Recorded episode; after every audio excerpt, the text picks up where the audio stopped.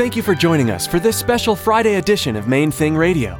Today, guest speakers Peter and Cynthia Shepard will continue tackling life issues from a married perspective.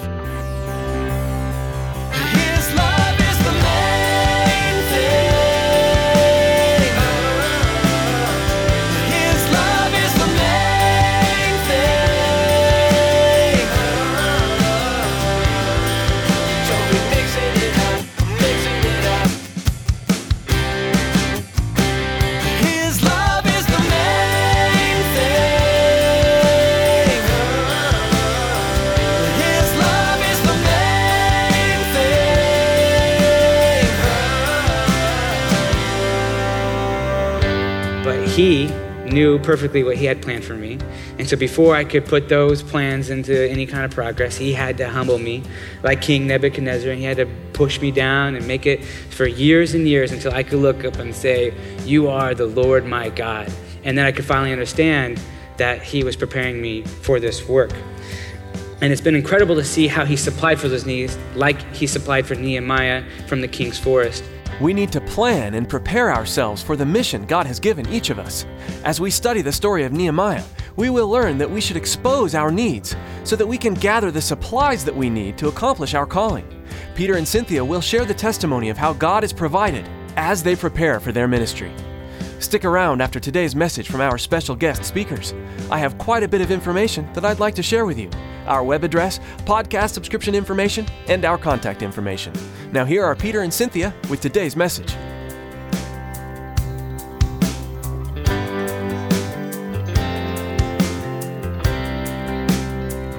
His love is the main thing. I want to do this amazing thing for missions work, and it's great to see the passion and the desire. But a lot of times, what happens is it doesn't come to fruition. Whether, you know, because they weren't planning or they weren't thinking, okay, is this God given this to me, or is this my own desire, right? Is this something that God is driving me to do, or is it something that, that I'm driving myself to do? And so sometimes we have to ask ourselves those questions and understand what is God giving us compassion for to be able to go work on. You know, a lot of times that can happen in our lives, and we need to just pray and ask God, like Nehemiah was doing in those things. A lot of people ask us, what is missions aviation work uh, and the road that we're preparing for, and the costs that we have to count for that? And so I'm to give you a, a brief explanation. Mission aviators usually prepare eight years before they go on the mission field.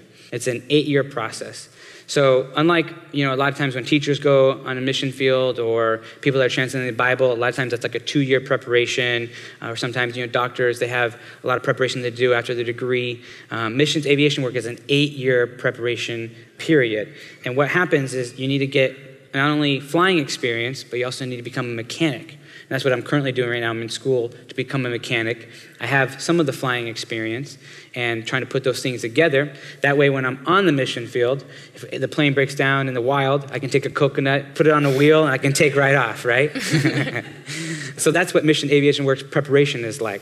What it is, is being able to support other missionaries or causes that are going on. So, for instance, it first started right after World War II when these pilots that came out of World War II were like, well, what can we do? How can we serve God with our gifts as we just learned to fly and we want to go serve God? And so they started uh, supporting Wycliffe Bible translators and bringing supplies deep into the Amazon and Peru and Mexico to these places that would take days and days to reach by foot.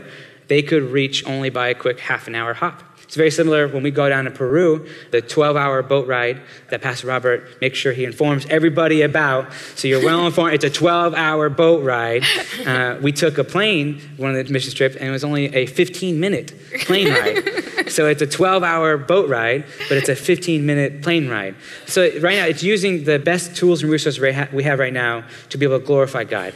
So, anyway, that's kind of the idea of missions aviation work. And Cynthia and I feel that our skills and what God has prepared us to do aligns with that very well in doing disaster relief work or going and supporting uh, these things like Samaritan's Purse. And we don't know yet where God has called us to, but we do know He's called us to it. And so, what, we're doing our job to prepare for that and be able to, to become be good stewards for that. So I mentioned before that God placed in my heart the desire for aviation when I was a child. At that time, I didn't know that I was going to be serving Him. If I would have had it my way, I would have been an airline pilot like my grandpa was. But he knew perfectly what he had planned for me. And so before I could put those plans into any kind of progress, he had to humble me like King Nebuchadnezzar. And he had to push me down and make it for years and years until I could look up and say, You are the Lord my God. And then I could finally understand that he was preparing me for this work. And it's been incredible to see how he supplied for those needs, like he supplied for Nehemiah from the king's forest, where my instructor that I first started with 12 years ago was a Christian guy. I still wasn't Christian. And we were doing some lessons. And he comes to me one day and he says, Peter, you know what? I'm not going to charge you for lessons anymore. I'm not going to charge you because I feel like God is going to do a work in you and God is preparing you for something. I wasn't Christian, so I was like, cool, dude, that's great, whatever, you know? That's awesome, thanks, I appreciate it. I like your God, this is great. but, you know, that act of service from this guy, I mean, you know, you get paid 50 bucks an hour for training me, said, you know, I'm not gonna charge you a dime because you're doing work. As well, there's another guy in the congregation that has allowed me to use his plane um, to be able to get the experience that I've needed to be able to be at the point where I'm at now. So it's just incredible. If God is calling you towards something, he's gonna supply it, he's gonna work it out. It's not evident, it's not right away. You have to take that step out. You got to walk in faith. But ultimately, just like Nehemiah, you got to make that prayer and you got to present your needs. And that's what we're here doing too. We're here at the church. We're letting you guys know. We want you to be prayer warriors with us and want you guys to pray with us as we continue. We're still going to be here another year and a half. And then from there, I don't know what's going to happen. Only God knows. So we can see how God has supplied for our needs, and as we prepare for missions work, and He supplied for Nehemiah's needs to rebuild the walls of Jerusalem. Okay. And then just to sum up briefly what happens in chapter 3 of Nehemiah. We're not going to read it. We're going to kind of blow through it, give you an overview. Yeah. So the people end up working all together to build the wall of the city. And then in the second part of the chapter, it lists out the people who had helped and build the different portions of the wall and gives an account. And that's basically, they just list out all the different families and groups, which is important when you look at the different genealogy of Jewish heritage and so forth. So the, everything that's in the Bible is important, but it kind of lists those out. So we're going to go to chapter 4, verse 1, if you can go there. Chapter 4, verse 1. So it says, But so it happened when Sanballat heard that we were rebuilding the wall, that he was furious and very indignant and mocked the Jews. And he spoke before his brethren and the army of Samaria and said, What are these feeble Jews doing? Will they fortify themselves? Will they offer sacrifices? Will they complete it in a day? Will they revive the stones from the heaps of rubbish, stones that are burned? So now Tobiah and the Ammonite was beside him, and he said, Whatever they build, even if fox goes up on it, he will break down their stone wall.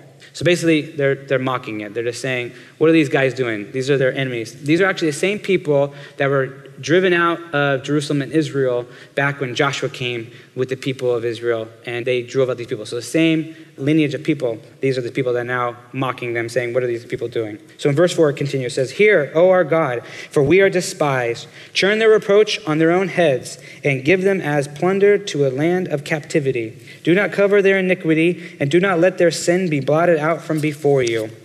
For they have provoked you to anger before the builders. Verse 6. So we built the wall, and the entire wall was joined together up to half its height, for the people had a mind to work. Now it happened when Sanballat, Tobiah, and the, the Arabs, the Ammonites, and the Ashdodites heard that the walls of Jerusalem were being restored and the gaps were beginning to be closed, that they became very angry. And all of them conspired together to come and attack Jerusalem and create confusion. But nevertheless, we made our prayer to our God. Very important. We made our prayer to our God. And because of them, verse 9, we set a watch against them day and night. Then Judah said, The strength of the laborers is failing, and there is so much rubbish that we are not able to build a wall. And our enemies said, They will neither know nor see anything till we come into their midst and kill them and cause the work to cease. So it was, when the Jews who dwelt near them came, that they told us ten times, From whatever place you churn, they will be upon us. And so they were just taunting them. They're saying, nah, nah, nah, nah, nah, we're here, we're going to destroy you. They're just trying to create this fear, right? So, verse 13, it keeps going. Therefore, I positioned men behind the lower parts of the wall at the openings, and I set people according to their families with their swords, their spears, and their bows. And I looked and arose and said to the nobles, to the leaders, and to the rest of the people, Do not be afraid of them. Remember the Lord, great and awesome, and fight for your brethren, your sons, your daughters, your wives, and your houses. And it happened when our enemies heard that it was known to us and that God had brought their plot to nothing, that all of us returned to the wall, everyone to his work. So it was from that time on that half of my servants worked at construction, while the other half held the spears, the shields, the bows, and wore armor. And the leaders were behind all the house of Judah, those who built on the wall and those who carried burdens, loaded themselves so that with one hand they worked at construction, and with the other they held a weapon. Every one of the builders had his sword girded at his side as he built, and the one who sounded the trumpet was beside me. So you kind of get that picture real quick. She's going to explain some more, but they're partially they're working, and then they also got a sword, right? Or they got it right here. They're ready to go. So they're ready to fight, but they're still continuing. They have a mind to work, and they're continuing working on. It doesn't matter that they have all these offenses and these people coming towards them.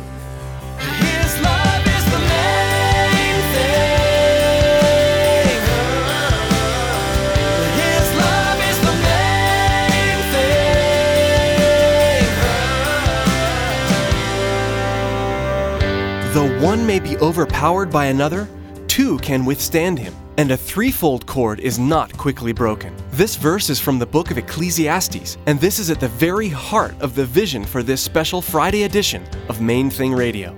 Jesus, Pastor Robert, and his wife Elizabeth, a threefold cord presenting God's Word in a way that will inspire you in your own marriage and walk with God. Pastor Robert's vision is that through this fresh method of approaching God's Word, that husbands and wives will be equipped to face the world on a united front, as one team joined together by God, sharing the light of Jesus Christ with the lost and dying world all around us. Monday through Thursday here on Main Thing Radio, we share messages from worship services at Calvary Chapel, Miami Beach. But today's message is unique. As you listened today, we're confident that you heard from God through Pastor Robert and Elizabeth. Well, that's all the time we have here for today. On Monday, Pastor Robert will be back with us teaching through God's Word verse by verse. So make plans to join us on Monday right here on Main Thing Radio.